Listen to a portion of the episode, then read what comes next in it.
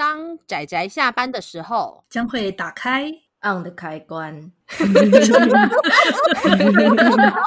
仔仔下班中 on。各位听友，大家好，欢迎收听仔仔下班中，我是阿直，我是大酸梅。大家今天看漫画了吗？嗯，我今天看了一部非常适合我们在一个年的最后的一个月看的作品。我觉得是因为台湾的翻译的关系吧。台湾的翻译书名就叫做《末日》，没错，望月丰太郎老师的《末日》。但其实这部的原书名应该叫做《龙之手》，嗯，就是那个龙的脑袋的意思。但为什么翻译成《末日》？我觉得可能又是台湾出版社觉得要很更直观的让你感受一下这部作品。对啊，不然的话。而且龙首这个名字也是到了比较后来的剧情，他才有解释。所以如果刚开始这样取的话，嗯，可能一般人不会知道这部作品在描写什么东西。我猜啦，对，我觉得，嗯，对啦，《末日》这部作品它算是名作哦。嗯，望月丰太郎的《末日》算名作。没错，而且我当初会来看这部作品，是因为我在年轻的时候，我曾经就 偶尔的、偶尔的想要看看恐怖的作品。我没有那么很常，我没有很常看恐怖的作品哦，只是偶尔会看 看。那我阿紫，你为什么要笑成这样？没有，没有，阿直。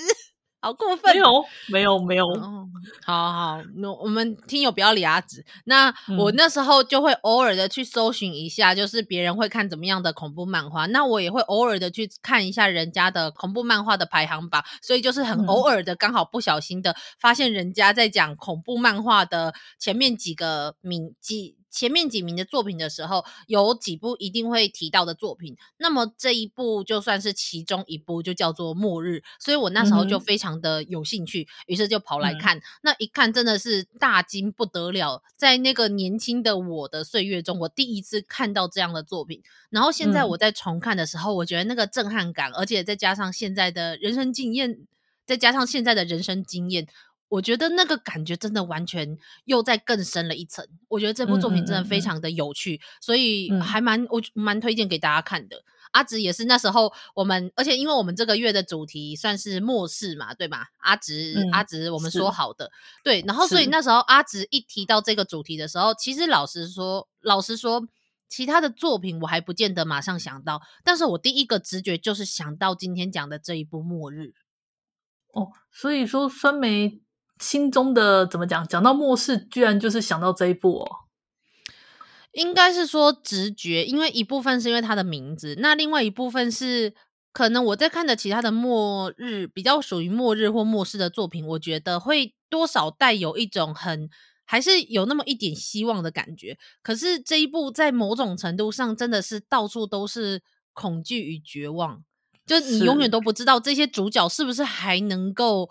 还能够找到他们的期待或是他们的希望，就就很有这个感觉，就所以我，我我我觉得对于我来说，这感觉真的就很像是真的是世界末日的那一种绝望吧，嗯、就是那种绝望，真的是绝望。嗯，嗯他这部故事，他一开始的剧情是我们的男主角跟他班上同学去参加毕业旅行吧，对不对？嗯，然后坐火车。在火车中突然发生剧烈的大地震，火车出轨，嗯、整个就昏过去。等他再次醒来时，发现车上大半的同学都死光了。啊，对，死光了，只有少数的幸存者还活下来。他们被困在山洞里、隧道里，嗯、就从这个地方开始。嗯，哦，我就觉得从这种非常惨烈的 状况开始，这。真的非常的惨烈，嗯、而且刚开始我们可能会觉得说，哎，这是一个可能有点像是呃发生了一个车祸或是灾难，然后我们要想办法解决它的一个状况，嗯、但是，嗯，但是他，但是他。完全不一样，因为它可以大概这一整段故事可以分成好几个段落，其中有一段最刚开始的一段就是他们要如何从这个黑暗的隧道中想办法逃出升天的故事。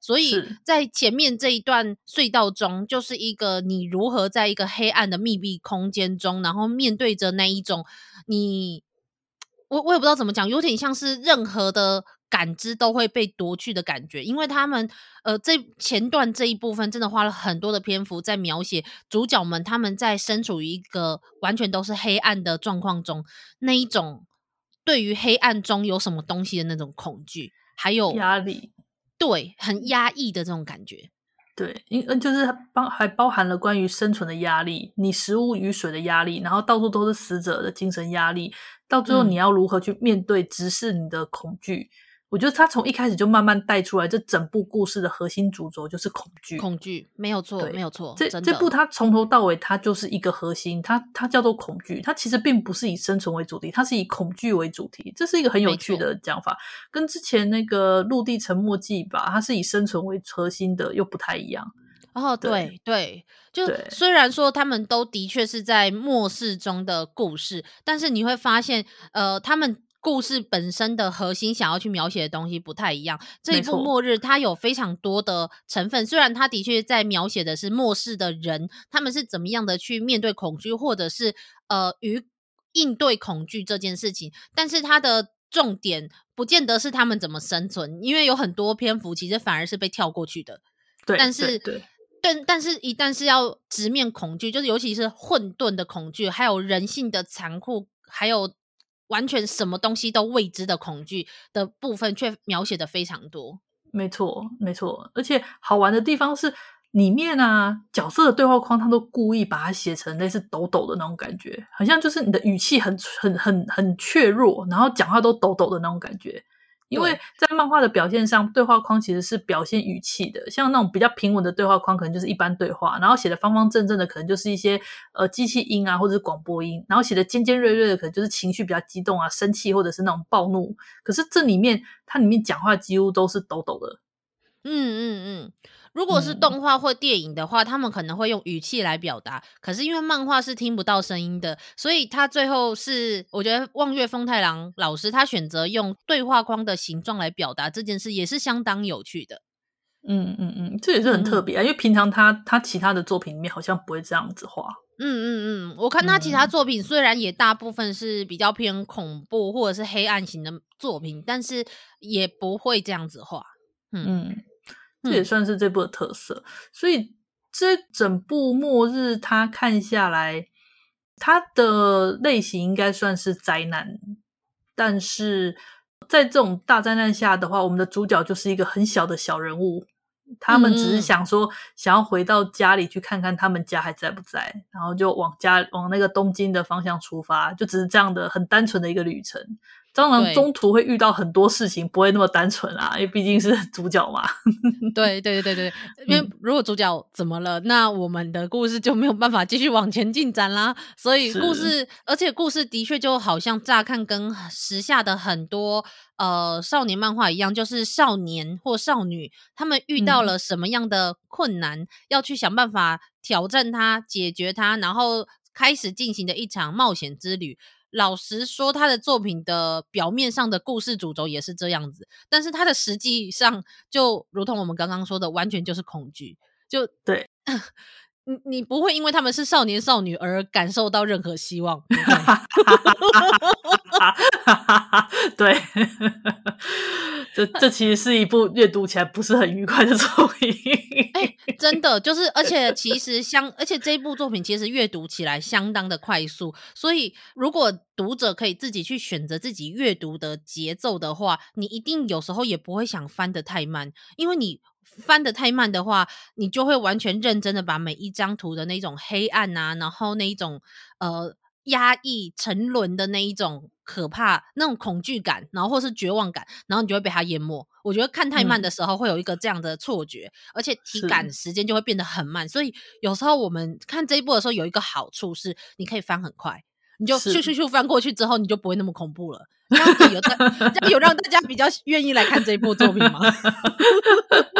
而 且而且，其实我觉得。它对女性读者而言，并不是很开心的东西耶，因为你知道一开始的时候，不是就是里面还有一个女的幸存者嘛？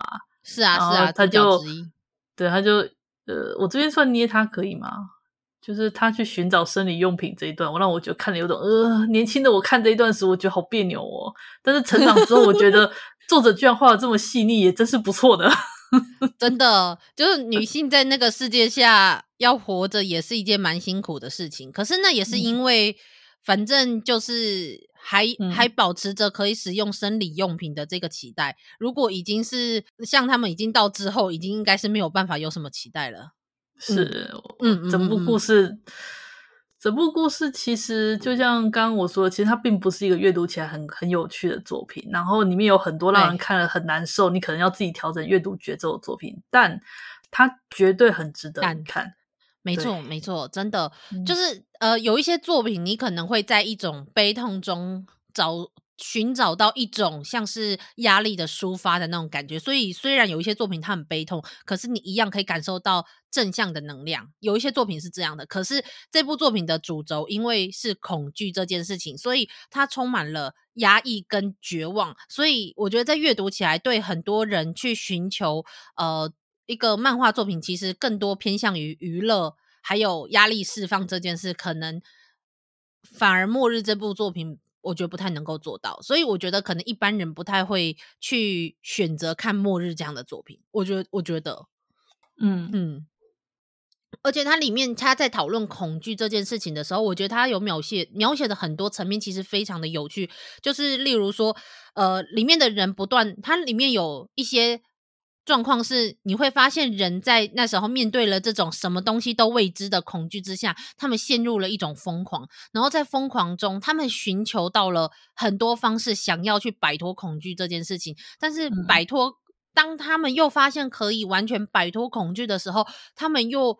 反而对这样的自己感到恐惧，然后反而又继续去寻找恐惧。我觉得在这之中有很多的剧情，可能描写了这个循环的一部分，或是描写了这个循环的全部。但是每一个层面，还有遇到的每一段剧情，都其实都会在某种程度上让人对恐惧这件事情有更多的深思吧，就很像啊，有很多的思考。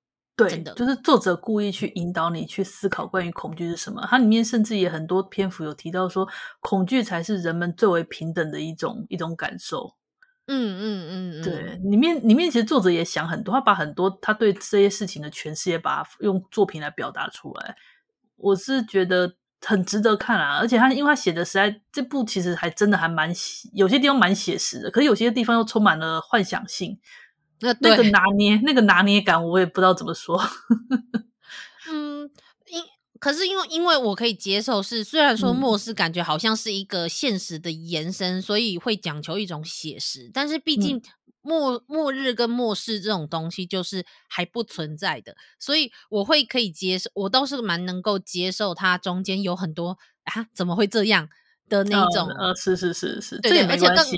对，这我我是觉得还好，但而且重点是他的描写的重点还是在恐惧嘛。那我觉得他恐惧描写的非常棒，这样，那大家一定要去细细的品味它里面的各式断壁残垣的那些描写，然后那种黑暗的描写、人性的描写，我觉得都非常的到位。所以我觉得真的是非常适合在一个一年的最后一个月来跟大家分享，让大家可以知道。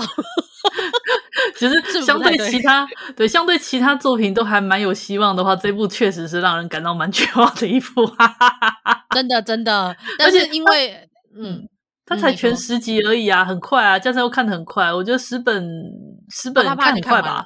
没错没错，啪啪啪就看完了。没错，大家就是很适合来看看。我们有特别把这一集没有放在最后一集。就是希望大家不要在最后我们最后一集节目中感受到太恐惧，这样子有没有感受到我们的贴心？救命！好了，嗯，他好了，嗯，他也是有代理完的作品，好高兴哦。对啊，对啊，很特别。就是我买了一整套，嗯，不过是买二手版的，放在我家。只是这部作品，就你平常你知道有很多作品是你会想要顺手拿出来翻一翻的，但是末日不会。嗯、虽然我们把它塞到柜子，把它塞到柜子最角落去。对对对对对对对，就是就哪一天你想要再来沉浸在那个感觉之中的时候，你会想把它拿出来看啊。所以就如同我一样，就是我不会很常把它拿出来看，但是我会希望推荐给更多人看看。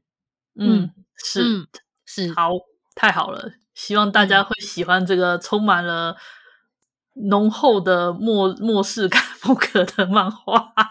真的真的非常推荐，我真的很很推荐大家。如果都以为漫画都是很很。就是也不是说就是因为有很多人当然会就是寻求漫画真的是一种娱乐啊，但是我真的很想说，漫画在某种程度上也可以成为某一种程度的文学作品。我觉得末日就是其中一，对对对对对对对，真的哲学。然后他好像有拍成电视电影，哎、嗯，电视剧是不是？我有点忘了，对对对有吗？对对对对，对。但是嗯，大家知道的就是惨遭真人化。呃，好，那 OK，我们对这次望月风太郎老师的《末日》的推荐差不多就到这里。那其实到看到最后，大家也知道它的原名“龙之手”的由来，哎，我觉得解释的也蛮有意思的。嗯，嗯没错，没错，相当有趣。而且到最后面，就它的某一种，它解释这个灾难发生的状况。好像似乎想导引到哪个方向，可是他又没有解释清楚这件事，我觉得非常的有趣。那这个结局也算是个蛮开放式的结局，大家可以好好的品味品味，令人玩味啊对。对，有些人可能会喜欢吧，有些人有些人可能会觉得这样结局他们不能接受，但我觉得就是见仁见智啦。嗯嗯，我喜欢开放式结局。嗯嗯，我还好，都可以。嗯，但是当然，如果主角死光，我也会很开心。这样。好哦，酸梅的喜好已经暴露了。没有没有，我只是很偶尔的找找这样的作品，偶尔。嗯嗯，希望大家了解。对对对，总之谢谢大家，我们这次推荐就差不多到这里，那就希望大家继续收听我们下一集，也是末世的作品。不过下一集，嗯。嗯让人开心一点，就请大家期待啦。嗯，对了对了，真的不用担心，末日应该是我们这个月最最压抑、最黑暗的一部作品了。真的。没有，才没有了，才没有，好不好？没有吗？我我看了看，我觉得我们这个月的作品应该还好啊。对啊，没有啦，才没有。末世并不代表压抑、绝望，好吗？才没有，不要理酸梅。哦，嗯，好好好好好，那么那么大家记得下次要再收听我们的节目哦。嗯，好，嗯，谢谢大家，我们下次再见啦，拜拜。大家拜拜。啊，上班，上班，我不要工作。下班了，回去回去工作喽。